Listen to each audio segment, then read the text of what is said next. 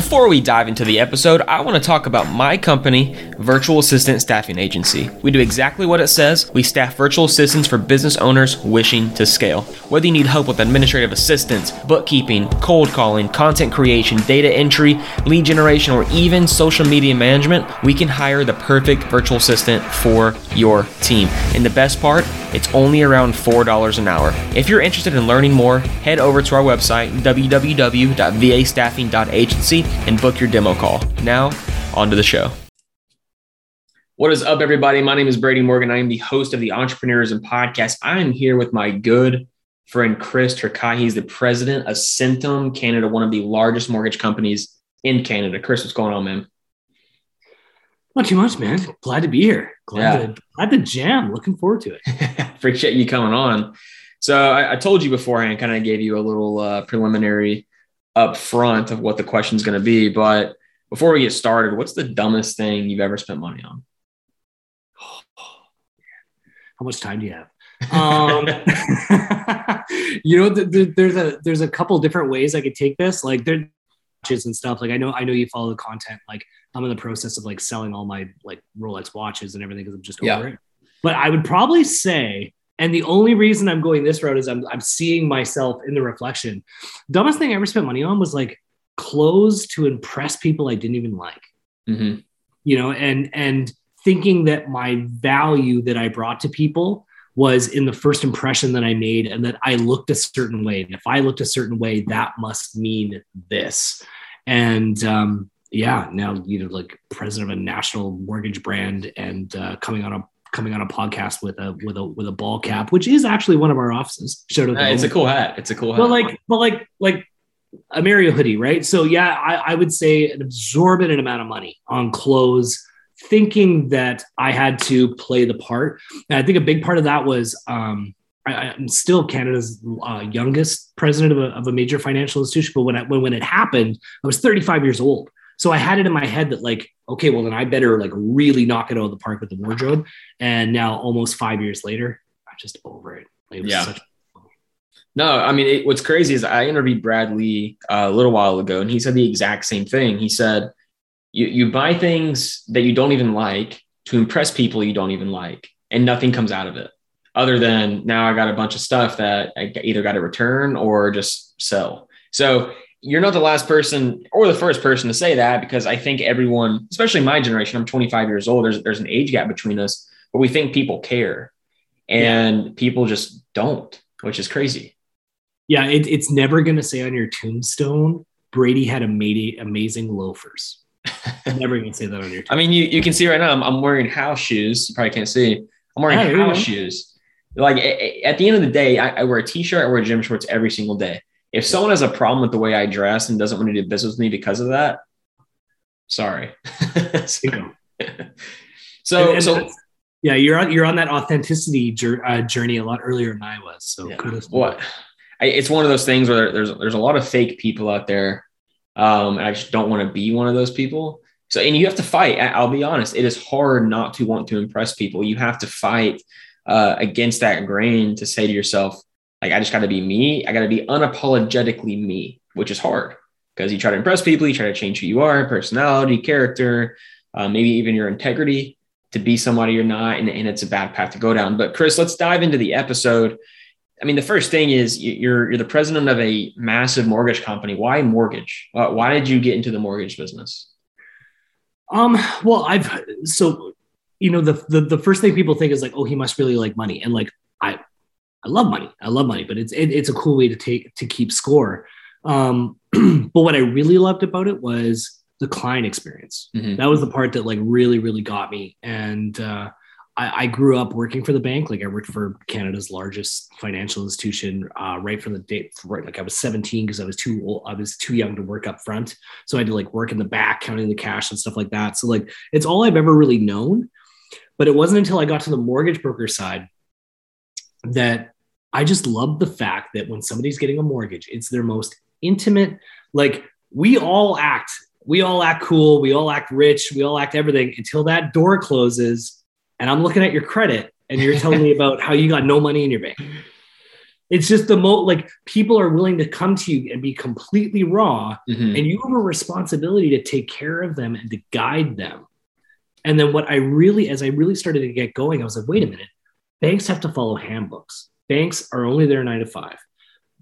Banks are employees. I got to get this guy out of my office. I got to do a good job so he doesn't tell my boss, but then I got to get out of this office. Got, got to get this guy out of my office, and I don't remember his name after.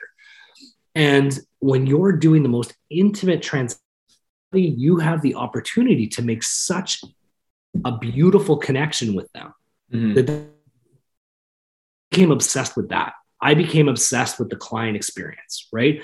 How do I, I, I tell every single one of my mortgage brokers this? My obsession became how can I do a mortgage application with you, Brady? And by the end of it, I could send you, and this is back then, boomer, a little bit of gray there, Instagram, whatever. The goal was how could I create such rapport with you, build such trust with you, put content out there that made you feel like you knew me, that by the end of the appointment, I could send you a Facebook friend request and it wouldn't be weird. That was always the goal. And I just became obsessed with that. And then the opportunity came from being a mortgage agent to then running my own brokerage and empowering my own brokers with that.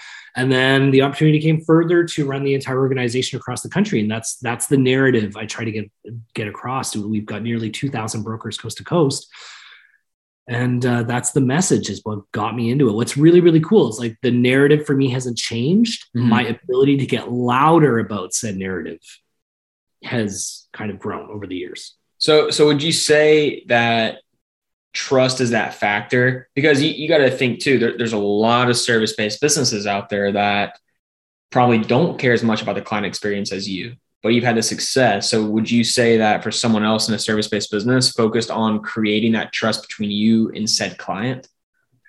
yeah and like 100% but it, it, it's really strange it's like I, I actually hate the word client like I I- like I'd love to play it back I'd love to be like play it back and see if I had like a visceral reaction right like every single person you work with has the opportunity to be a friend and Right. and what I mean by that is like, yeah, we're not, you know, every single client's not going to go have a beer with me after, but life is really, really short. And you might come together with somebody, forget who they are, forget name, where they're from, whatever. You might have 15 minutes of time with this person. You have 15 minutes to make the biggest impact on their lives that you possibly can. And that doesn't necessarily mean with what you sell. What you sell is just what you do. But I think it's that emotional connection, that being memorable, that following up after and doing something special for them. Like the challenge of being able to like kind of put a little mark on their heart for the rest of their lives. I don't know. That uh as cliche as it sounds, that's like a fun obsession for me. That's uh I just want to add value to as many people as possible. And I want somebody to get off the phone and be like, wow, they really cared. And let me tell you, if you just focus on that, what you sell is completely and utterly interchangeable. No, I think it's super important. And I, in my opinion, think a lot of people don't care about the experience enough. I think it's all about that front end transaction. Okay, you paid me, we're done. That's it.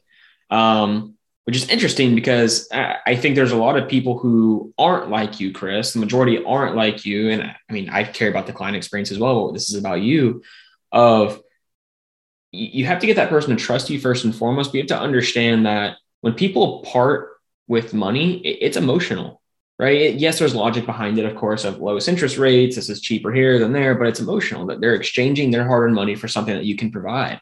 And when people take that client experience and throw it out the window, you've just caused emotional havoc, in my opinion, on that person. They're, they're never going to trust you. They're never going to trust the service that you're providing, even from somebody else. And like, this is perfect for us. Our perfect example was like in the VA business. You can get VAs anywhere, but you can get mortgages anywhere.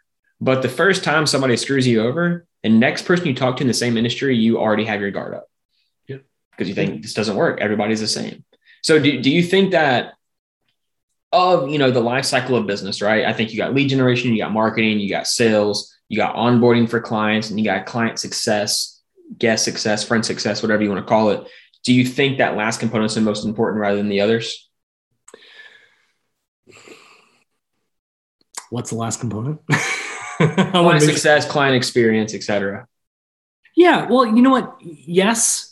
Here's a prime example. Actually, I'll use use an example. This is not a paid endorsement by any means whatsoever. Like you did a great job. Your follow up was super fast. Everything else. So like for everyone, know, like I'm I'm bullish on virtual assistants now, and I wasn't. Like Brady knows, like when I when I first came, I was like, I don't understand this. It took a while. It took a while to get you to come through the door. Oh, 100%. And now I think we've got four five of them. And like, mm-hmm. truth be told, I wish I had like 10 more and we'll get there. but the point I want to make is it wasn't client experience for me. Client experience was like, wow, this is a good company. It was it was really the trust that you built and the impression that you made. Because I remember the first time I referred you, referred you to Carla, if you remember, and somebody else had picked up the email for you. And it had kind of gone sideways, and uh, something something had gone sideways just te- technicality wise. And you know, here, here's the point of it: is like Carla came back to me, and this is the impression that you made on me as a person, Brady, and, and, and as an entrepreneur. The minute it came back, so you refer someone, you're saying like, "Look, I'm putting my name on this. Yep. I'm I'm saying this company is great, and it comes back bad." Right. If there's not an emotional connection and you're not proven, you're kind of like, oh man, I'm really sorry about that. Well, let me think if I could try somebody else. Carla came back to me and said, Look, this hiccup happened actually. And I was like, No, that's not Brady. I'm like, let, let me send one, let me send one email to Brady. I guarantee this gets worked out. That's exactly what I did. Went to you directly, copied her, and I just knew, right? What is the value of that feeling I had about you and how you'd handle it? And that's something you just can't put a price on. It's so funny. Mm-hmm. Everyone gets caught up in like, you know, like their their post cycle CRM and how much they're spending or their lead generation, their cost of acquisition and everything else. That mark you put on me, you cannot put a dollar amount on. It's something you can't really teach either. No, and you can't teach it. And it's just like, so how do you do it? You just do better and you genuinely have to give a shit. That, yeah. That's exactly what it is. Like you can't fake caring.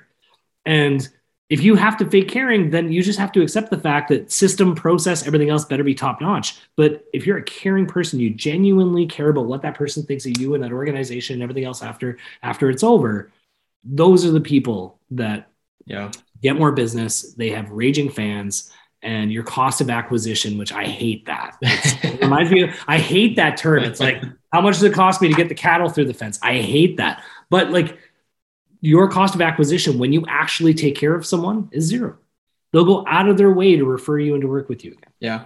No, I'm, I'm a big believer, you know, that they say uh, it's paid ads, it's it's social media outreach, there's Facebook. I'm a big believer that word of mouth is the most powerful form of marketing you can do.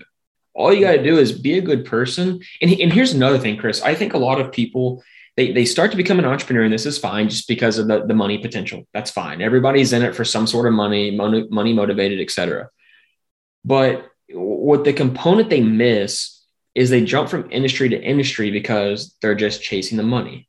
They see someone else doing well and they chase that. My opinion is the virtual assistant industry sexy? No. Is the mortgage industry sexy? Not unless it's a $50 million house then maybe but that's not it doesn't happen all the time but I, I, am super passionate about what i do because i believe in it. And i think a lot of people they they don't deliver a good client experience. They aren't trusting because they don't care about their service or product. They just care about hey this this wasn't easy money so on to the next. Yeah. so i i think it's something like a, you can't teach it. You just have to be you have to be in that mindset of i love what i do. I love who i serve and it's all about serving provide value and serve at the end of the day. So let's talk about your personal brand for a second because it's pretty massive on Instagram. Um, for someone that runs in the mortgage business and someone that has a big personal brand, I think that's interesting. You know, have you have over 100,000 followers, you post quite a bit. Why do you have such a big personal brand? What what is the purpose of that, especially being in something, in my opinion, kind of as corporate as mortgage? Yeah, so it's I, I, love this question because I, I don't think it's what people expect. Everyone's like, oh, what's the narrative? What's the narrative? How do you convert over and stuff like that? Um, I'd have the personal brand regardless of what I did. You know, like like if, if anyone that follows me, so it's at Chris Turcotte underscore. I'm sure we can mm-hmm. look that up. Yeah, uh, follow me. It's it, it's actually that handle pretty much on every platform. Um, doesn't matter what I do. Like like if if I worked at Starbucks, which trust me, some days being a barista is like a dream job. uh, the content would be exactly the same. It's just it's like, and we'll get into it, but like I had a really messed up life. I had a really messed up life, and like all I care about is making an impact on people. That's that's all I care about, and regardless of what I do, So the personal content, you won't see me like like yes, of course, I'll share. You'll see in my stories, I'll share like something from Centum. Yep. There's a second company that I head up called Real Property Management, was actually really really big in the U.S. We we own the the Canadian rights to that. You'll see me share that content, but but it's all personal brand stuff, and it's about perseverance, not giving up, being a good human, and um, so why do I do it, and how how, how do I help, or how does it help business? Um, you know, kind of how we kicked it off, like with clothes and everything else. Like, I only want to deal with people that that resonate with who I am authentically. Mm-hmm. And you know, you want to be around people that believe what you believe. And if you're around people that believe what you believe, well, guess what? The barrier of entry into your business is nil. They trust you. You're aligned right off right off the bat, right? You want to talk about trust. Like if somebody's been following your personal brand, you've been giving them advice, you're answering those DMs, you're hitting them up in the comments consistently for what is it, eight, oh my goodness, nine years now on Instagram.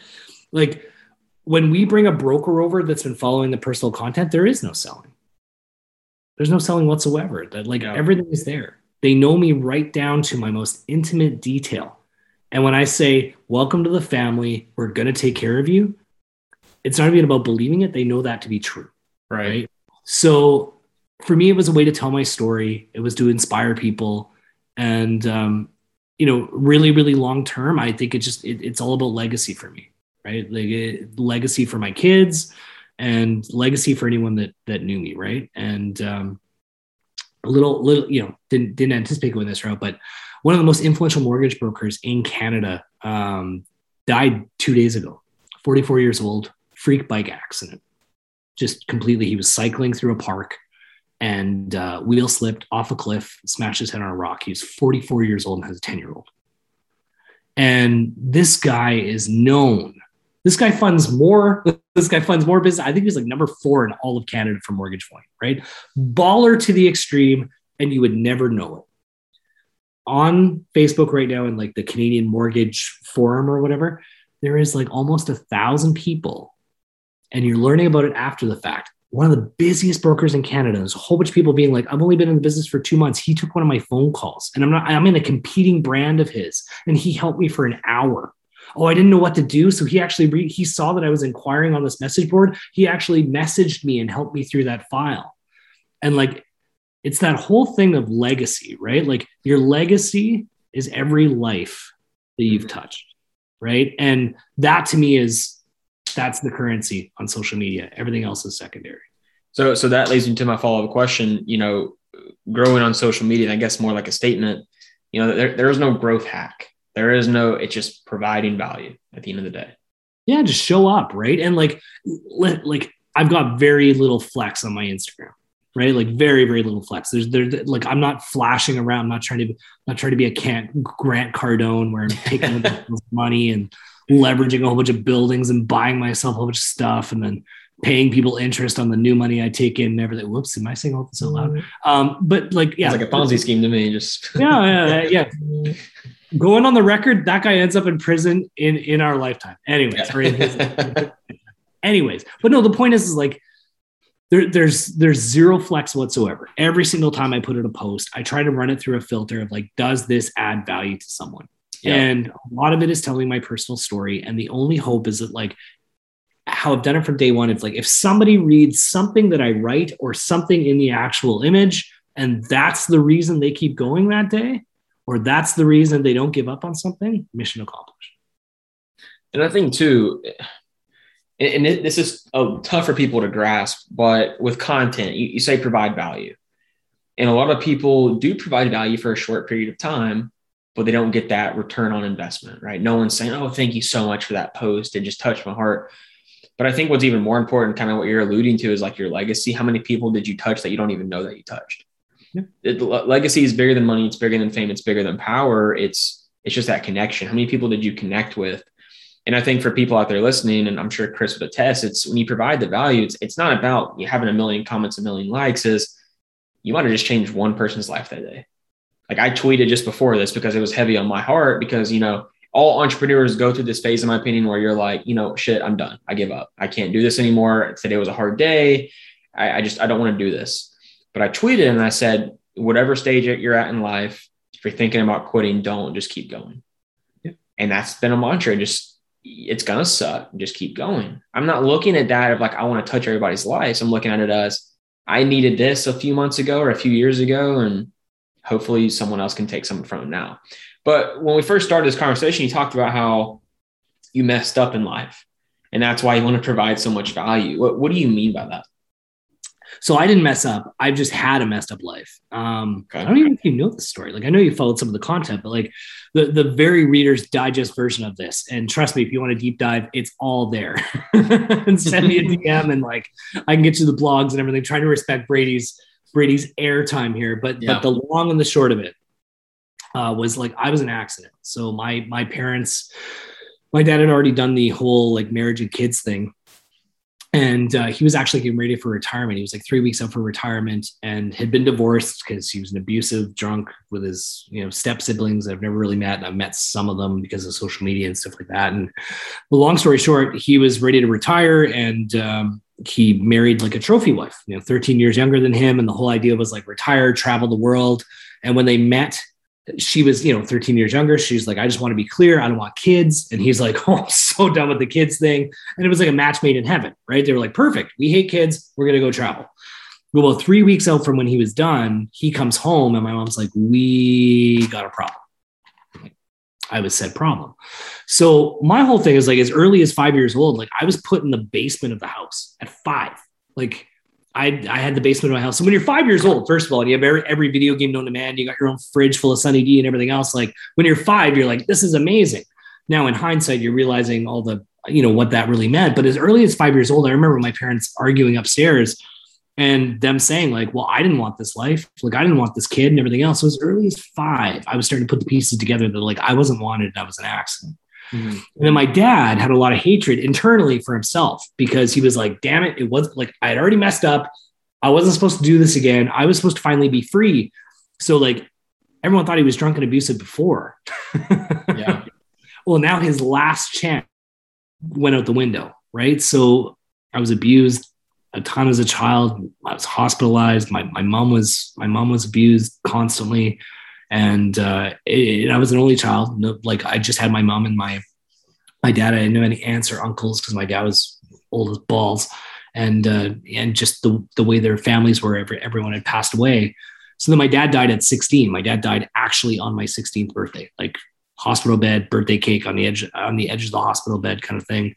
And then uh, and then my mom, who was like my everything, you know, especially because when you have an abusive father and, you know, he's been hit or I've been hit, like we just grab it, she's been hit or I've been hit, we just gravitate to each other. She's my everything. Well, she kind of had like this PTSD moment when my dad died and she lost all motor function, like couldn't talk, couldn't walk, nothing. So, like, as he's passing away, the intern, and it took me years to digest it, but like, you know, she's sitting there, she didn't want this life either. And now her husband's dead and she's stuck with this kid who's 16. So, in that moment, she has this PTSD moment, can't talk, can't function. I'm sitting there 16 listening to the, the, you know the solid beep and my mom is a vegetable over on the other side and I've got nobody else. I'm like, now what do I do? Right. So grade 11 that year, like literally grade 11, I would, I would go till lunch and then on lunch, I would like jog home. I'd take care of my mom. Um, we only had home care like th- three of the three of the five business days a week. So like I would run home and I would like sometimes have to feed my mom. I'd sometimes have to change my mom because there was nobody. And then I'd run back to school and I just keep doing my thing. And I didn't tell anyone because I was embarrassed. I don't know, whatever. Um, long story short, again, speeding up for time, my mom eventually came out of it. But then at 23 year old, uh, 23 years old, she passed away. And then, and then I was, that, that was it. I was completely alone. Right. So like I know what it's like to, like you see on The Grinch, you know, have you ever seen the movie yeah. The Grinch? Like, I've literally been that kid sitting in an empty room staring at a Christmas tree and there is no one, you know, and uh, that's, that's what I mean by a messed up life. Right. And, and there was a moment where I wanted to end it all. Like, well, especially when my mom first passed away, you know, there's yeah, you know, obviously inheritance, technicalities, all, all that stuff. So I, I, went on a wild spree. I was I was renting car, brand new cars, and like writing them off, and like I was the guy at the bar every night because I just I was terrified to be alone. So I would pay everyone's bar tab and like just hang out with me, hang out, drink with me, let's let's party. Because if I just stayed drunk and having fun, I didn't think, right? Right. And then it was one morning, a couple months after my mom uh, passed away, and like I was just like, like I looked like hell. Like I was just I was on a path of destruction. I remember I was it was just like in the movies. I just I was brushing my teeth, you know, brushing my teeth at the at the bathroom mirror, and just like in the movies, you know, like head down, brushing my teeth, look up, and of course the villain's supposed to be in the background after that. And it was the second time I looked up, I was like, "You're just going to be this. You're just going to be this drunken degenerate that is just taxing. You're going to be well known in your small little town as, oh, that's that's the orphan kid that lost everyone, and you know that's why he's a drunk or that's why he's a meth head or whatever. And I'm like, you're just going to be a taxing." pain in the ass to society. And then at 40 years old you're probably going to put a gun in your gun in your mouth and you're going to end it all anyways. And i'm a very black and white person. Like i know you're hmm. just getting me. I'm a very very black and white. Like you do it or you don't there's no such thing as excuses. So in that moment when i acknowledged to myself that i'm probably going to blow my brains out at 40 after i've been a pain in the ass and a nuisance to everyone i'm like then just do it now and literally here was the thought process all in like a span of like 10 seconds it was like then do it now but i don't want to die well, then all the bullshit has to stop. And from that day forward, I never had an excuse ever again because it was all on me and I had to save my own life. And there was nobody around to care. It was like, if I had an excuse, I was only bullshitting myself because there was nobody left. Yeah. Right. And and everything changed. And then I realized I'm like, I'm not going to be that 50 year year old that finally loses their parents. And that's where I get an inheritance. And that helps me get the kids off to school and everything else.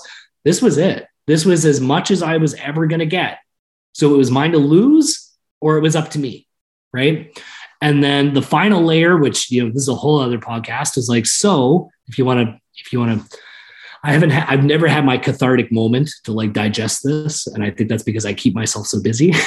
so who knows, maybe at like 50 years old, I'll have my cathartic moment, just be a crying mess. But my, my, my whole thing is, you know, if I strip away all the layers at the end of that, at the end of the day, I am that kid that understood from a very young age that he was an accident, he wasn't wanted. And internally, it's like I'm hell bent to prove that I was worthy. Mm-hmm. And I've just realized that that's my wiring and there's nothing I can do to turn it off. And I thought getting married, that would shut that off. Doesn't shut it off. I thought having kids, that would shut it off. That would be enough. It hasn't shut off.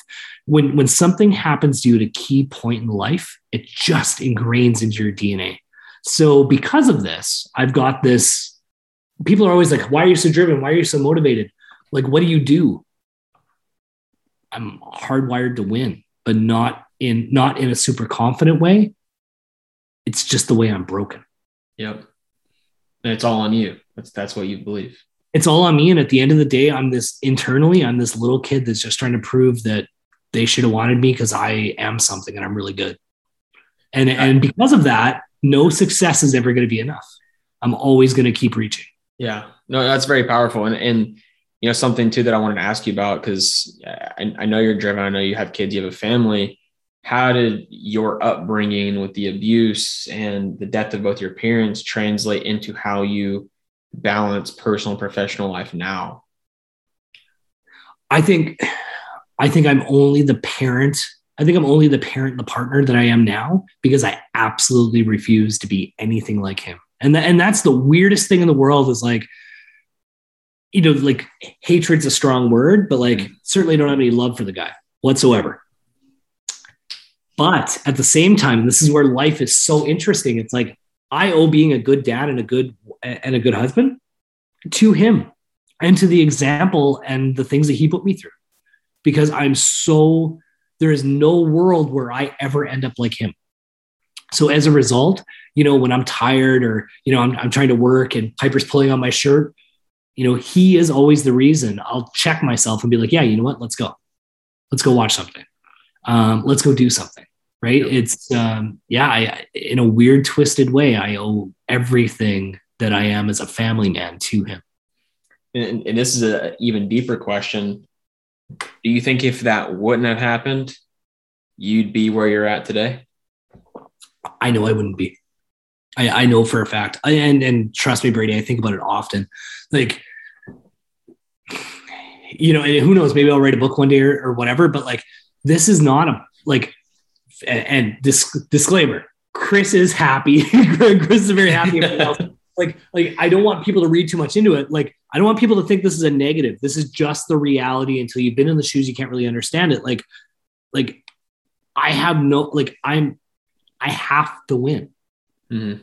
You know what I mean? And, and it's it, like I just don't I don't I don't have any other wiring like because of what I went through. It's um you, you know they're never coming back so that chip on my shoulder is never going to go away you know and, and there there is definitely times where i'm like when i when i became the president of centum i was like cool i'm 35 this is it like if i even just plugged in now put my foot down blew this company up and just rode that for like even 30 years you know like 25 years retire at 60 have a ton of money in the bank be good to go.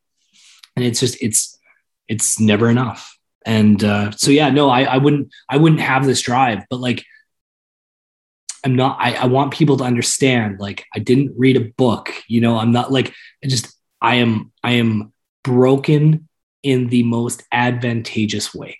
Mm-hmm. and i find a lot of the most successful people are. And like i don't even rank on that list but at the same time i feel confident to say that i owe my my my success and a lot of my unique attributes to that trauma and i think there's a lot of people out there that feel the same way Yeah, and I just think that's your story, and, just like you said, you you can't you can't just read a book and automatically be motivated. I, I think that's bullshit. I think it's you, you go through stuff, and you have two choices. You can quit and say, "Yep, you beat me," or you can say, "I'm, I'm not going to stop," and you're not going to beat me.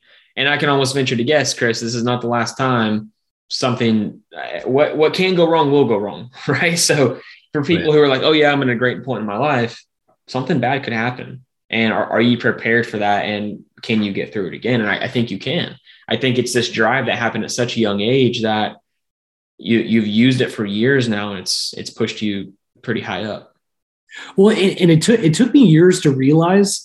Thank you for bringing that up because it's something I want to point out. Um, like, kind of an unfair advantage I have.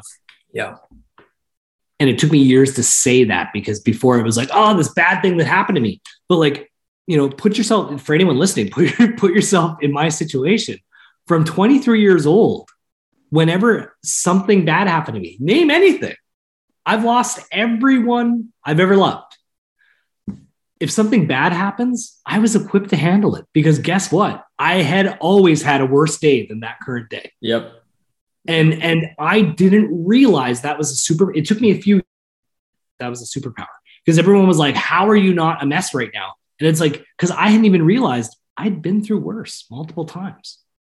And I wasn't sweating stuff and I was like, "Wow, like I'm pretty cool and I'm pretty chill in every situation." And then it's like, "No, I've just ran a much worse race than this before." Mhm. you know I mean? and, and then when i started to realize that i started to push my boundaries and when i started to push my boundaries i was like i've been right to the edge let's go yeah you know and uh and, and yeah now now unfortunately you know as you age and stuff like that now i have a wife now i have kids you know now i'm becoming fearful again because i'm like oh there are things in my world again that Yeah. could dethrone the things that have happened in the past yeah and uh, that that's in that's just the new turning point in life. And like, oh, I just got the chills. Like I don't even want to, I don't even want to think about it. But but yeah, it's um, you know, my trauma and everything that happened to me in life between the abuse and the loss and the hearing I wasn't wanted and everything. I owe absolutely everything to that, and I'm just broke in the most advantageous way. Yeah, no, I, I think this whole entire story is powerful because I, I think for people out there listening who have lost a loved one, um, gone through failure, whatever the case might be, I mean, the story's not over. It's, it's not the last chapter. It, it can be if you let it. And I think that's the case of that can be the end of your story. That can be the end of the series, whatever you want to call it. But I think too, what's interesting is what you just said, right? Being in the mortgage business, you know, you got to sell, you got to be on, you got to deliver trust, et cetera. We're kind of coming back to that. When you hear no, when you hear people say, hey, you know, screw off, Chris, you suck, you're like, I've been through worse. it's okay. Yeah, hundred percent. And now, luckily, you know, I'm not slinging the mortgages myself anymore. But Right. But when you were, you know, it's, oh, 100 percent. Yeah. Now, nowadays, it's like trying to get a brokerage to join our organization, right? Mhm. Trying to get somebody at a competitor to say, "Hey, look, you really want to hang our shingle on the on the uh, on the brokerage wall." Yeah, you, you, don't sweat it. Like like what's what's the worst that could happen? They say no? Okay. Oh, oh, oh, okay there's a couple thousand others right? Yeah. Um and, and i think i think people that that encounter rejection as well it's like when you are the people that struggle with this the most are the people that are living a lie you know what i mean like Yeah. i need this i need this because i'm trying to impress these people yep or I have told myself that this is what the su- success is defined as, right? When you get to a point in your life, whether it be age or life experience or something, where you know us talking about being authentic again, when you just want to be around people that believe what you believe, like-minded individuals that have the same morals, integrity, and everything else, and somebody that doesn't quite fit doesn't end up entering your circle, you're all right with that you know but you can never have that level of security until you're willing to find out who you are authentically and you're willing to broadcast it and put it out there Yeah. I, I think it's people being self aware. I think self awareness is huge of who you are and who you aren't. And um, who do you let into your circle? Who do you not? How do you respond to negative and positive circumstances? Just like what you're saying. I, I think this traumatic experience at the time, you're thinking, I'm never going to get through this. Just like the whole thing, why don't I just kill myself now? But now looking back, just like you said, how many blessings have been bestowed upon you because of that? So it's powerful. well and, and it's the superpower of like you have a choice right and, and that Yeah. that's something i try to talk a lot about in the content it's like whether we like it or not in any situation virtually any situation think of the most horrific situation that could possibly ever happen to you whether you want to believe it or not when it first happens you're going to get those raw emotions whatever else but you got to acknowledge the fact that how you react and the decisions you make from then on you actually have a choice there. Mhm. and that was something that was my mirror moment. That was my mirror moment you know like because until then it was like i drink because i want to forget because life screwed me life screwed me like i didn't deserve this i was young you know and i was you know i had religious beliefs which i i have now been reinstated but in that moment i was like there's no way there's a god that strips a kid of everyone they love and leaves them alone in the world there's no way that's the thing right and it was always like why me why me this is happening to me Mhm. my life sucks because of this. And then it was waking up in that moment being like, actually, no, I could choose to see this completely differently. And that's when I started to realize, you know, that's where my entrepreneur journey began. Like I was working for the bank, but like I started an auction site that I had sold off and stuff like that because suddenly, you know, choosing to see things differently. It was like, well, I have no one, so I'm going to drink myself to death. And then Mhm. suddenly, after I made the choice, it was like, wait a minute, I have no one to put their put their insecurities on me. They're like, oh, you got to, you know, put your head down, get that accounting job, and put down and work for the man for 30 years and collect that pension and just play it safe. Or, you know, don't do that. That's too risky. Get the secure government job. It was the other way. It was like, I'm drinking because I have no one. You're like, wait a minute, I have no one to slow me down. Yep. I can chase my dream, and there's no conservative person that loves me and just wants what's best for me that's going to hold me back. Yep. And once that got released, it changed the game. But it all comes down to like you've got to acknowledge that you have a choice in every single mm-hmm. situation. You do. No, it's something that I read recently. Mel Robbins said it on a podcast. She said, "You, your life is comprised of five second decisions. Yep. You can make the right decision, you can make the wrong decision, and there's no doubt something bad is going to happen to you. It's it's life. Bad things are going to happen to you, but you have the choice and the decision to react a certain way. Right? Somebody says no, you can scream, cuss them out, whatever, or you can say, "That's fine. See ya. I'm going to the next." And that's such a small example. So I, I think what you're saying is very powerful. Is like you do have a choice, and people don't understand the power they have with that. They think that life is just happening to them, and they have no say in it. But you do. You have a choice to how you react, and I think that's very powerful. But Chris, as we close, I think we've talked about a lot of different things um, that are going to be really resonating to the listeners. But let's say you are in a situation to where you- you're just ready to throw it in. You're ready to throw in the towel. I, I can't do this anymore with as much value as you provide and as much inspiring content as you provide, what, what do you say to yourself? How, how do you keep yourself from quitting? That's tough because I know I know we should go on this big motivational crescendo, right? Um, but but this is like I'll, I'll answer truthfully and then I'll and then I'll just give a productive answer that could be used. So again, listen to the story. Like I just don't have it. I just don't have it in me. you know, like, Yeah. and, uh, you know, we were talking about Brendan, like you've met Brendan and like there's other people on my team and everything else. Like, you know, Brendan was my videographer. He followed me around 24 hours a day. He lived in my house, right? And, you know, it was after a few weeks where he was like, you never have a down moment. And I just, I, I truly don't. Like he saw me when the cameras are off, you know, and it's, it's, I, I just don't. But, but again, that's because of everything that happened. So here's my advice for somebody that, that, that is down. It is acknowledging that whether or not you want to accept it, you do have a choice. And now that's not going to help you in that moment. You're not going to say, like, well, I have a choice. You're suddenly going to feel motivated. But as you're down, you have to just keep repeating to yourself. And I know this just sounds really weird. It doesn't sound like it's going to help. But I promise you, the next time you're there, just tell yourself you have a choice. I'll give you an example. So somebody's trying to get into shape, right? They're sitting on the couch and they're, you know, Netflix is so easy. The remote's right there. They see the TV, they just want to reach for it. And then you have that little voice in the back of your head that says, ah, yeah, but you should work out. Then what do we tell ourselves? Because the brain is designed to keep ourselves comfortable, right? Mhm. I had a hard day. I had a hard day. I had a long day. I only had six hours sleep. I deserve the rest and I deserve some relaxation time.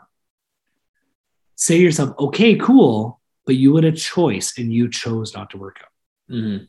That's all you have to say. And just say it to yourself. And yeah, you know what? You might let yourself away with it for a day or two. But on day three or four, if you're like, I'm choosing, because the narrative starts to change internally too, you have to eventually get to the point where you have to say to yourself, well, I guess getting in shape is not important anymore. So I should just scrap it. And that's where the turning point is. It's powerful. Yeah. Because the minute you say to yourself, well, I guess I don't want it, there's a little voice in the back that says, no, we do want it. And then if you keep that accountability train going, you'll eventually fight your way out of it. Right. So that's the thing, just acknowledging in every moment.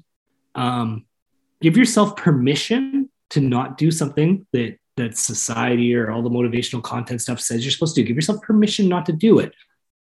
Only if you're willing to say to yourself, I am choosing not to do this. Mhm. Try that for like a week. And I want to see, I'd love to hear people's feedback. No, I, I, it's such a small change because I, I do the same thing, right? We're human. There's going to be things we don't want to do. But for me, it's I take a deep breath and I say, okay, I have a five second decision to make. Yeah. I can do it or I cannot. And when I say that to myself, for some reason, I'm like, all right, just just do it, Brady. This it's it's okay. It's not a big deal. then you do it, and then you instantly feel better, right? But then you sit on the couch all day, you watch Netflix, you get up to go to bed, you're like, man, I feel like a piece of shit right now. So it's weird how that works. Um, but no, it's very powerful, and I think it's it's just the power in decision making that you have a choice. It's your life. Uh, you can make it as big or as small as you want to. But Chris, if someone wants to get in touch with you, you know, talk to you about the podcast episode or just ask a question in general, what's the best place to do that? Yeah, like I assume you'll link it up somewhere, but easiest way is like on all socials. I'm at Chris Turcotte and then an underscore because the guy that owns the actual one without the underscore won't respond for the last five years. He's got every handle and he doesn't use any of them. So if anyone knows the Chris with an underscore, hit him up on my behalf. It was a finder's fee. But jokes aside, that's the easiest way to get a hold of me. And like I tell everyone, they never believe me. Uh, I respond to every single DM and I have for nine years. So it's like, you don't believe me, try me. awesome. No, I love it. Guys, reach out to Chris. Let him know what you thought about the episode. And uh, Chris, appreciate your time, man. Awesome. Thanks, Brady. Thank you for listening to the Entrepreneurism Podcast. We post episodes every Monday, Wednesday, and Friday at 4 a.m. Central Time. We would greatly appreciate if you would head over to Apple Podcasts and leave us a rating and review. I'm Brady Morgan, your host. We'll see you next time.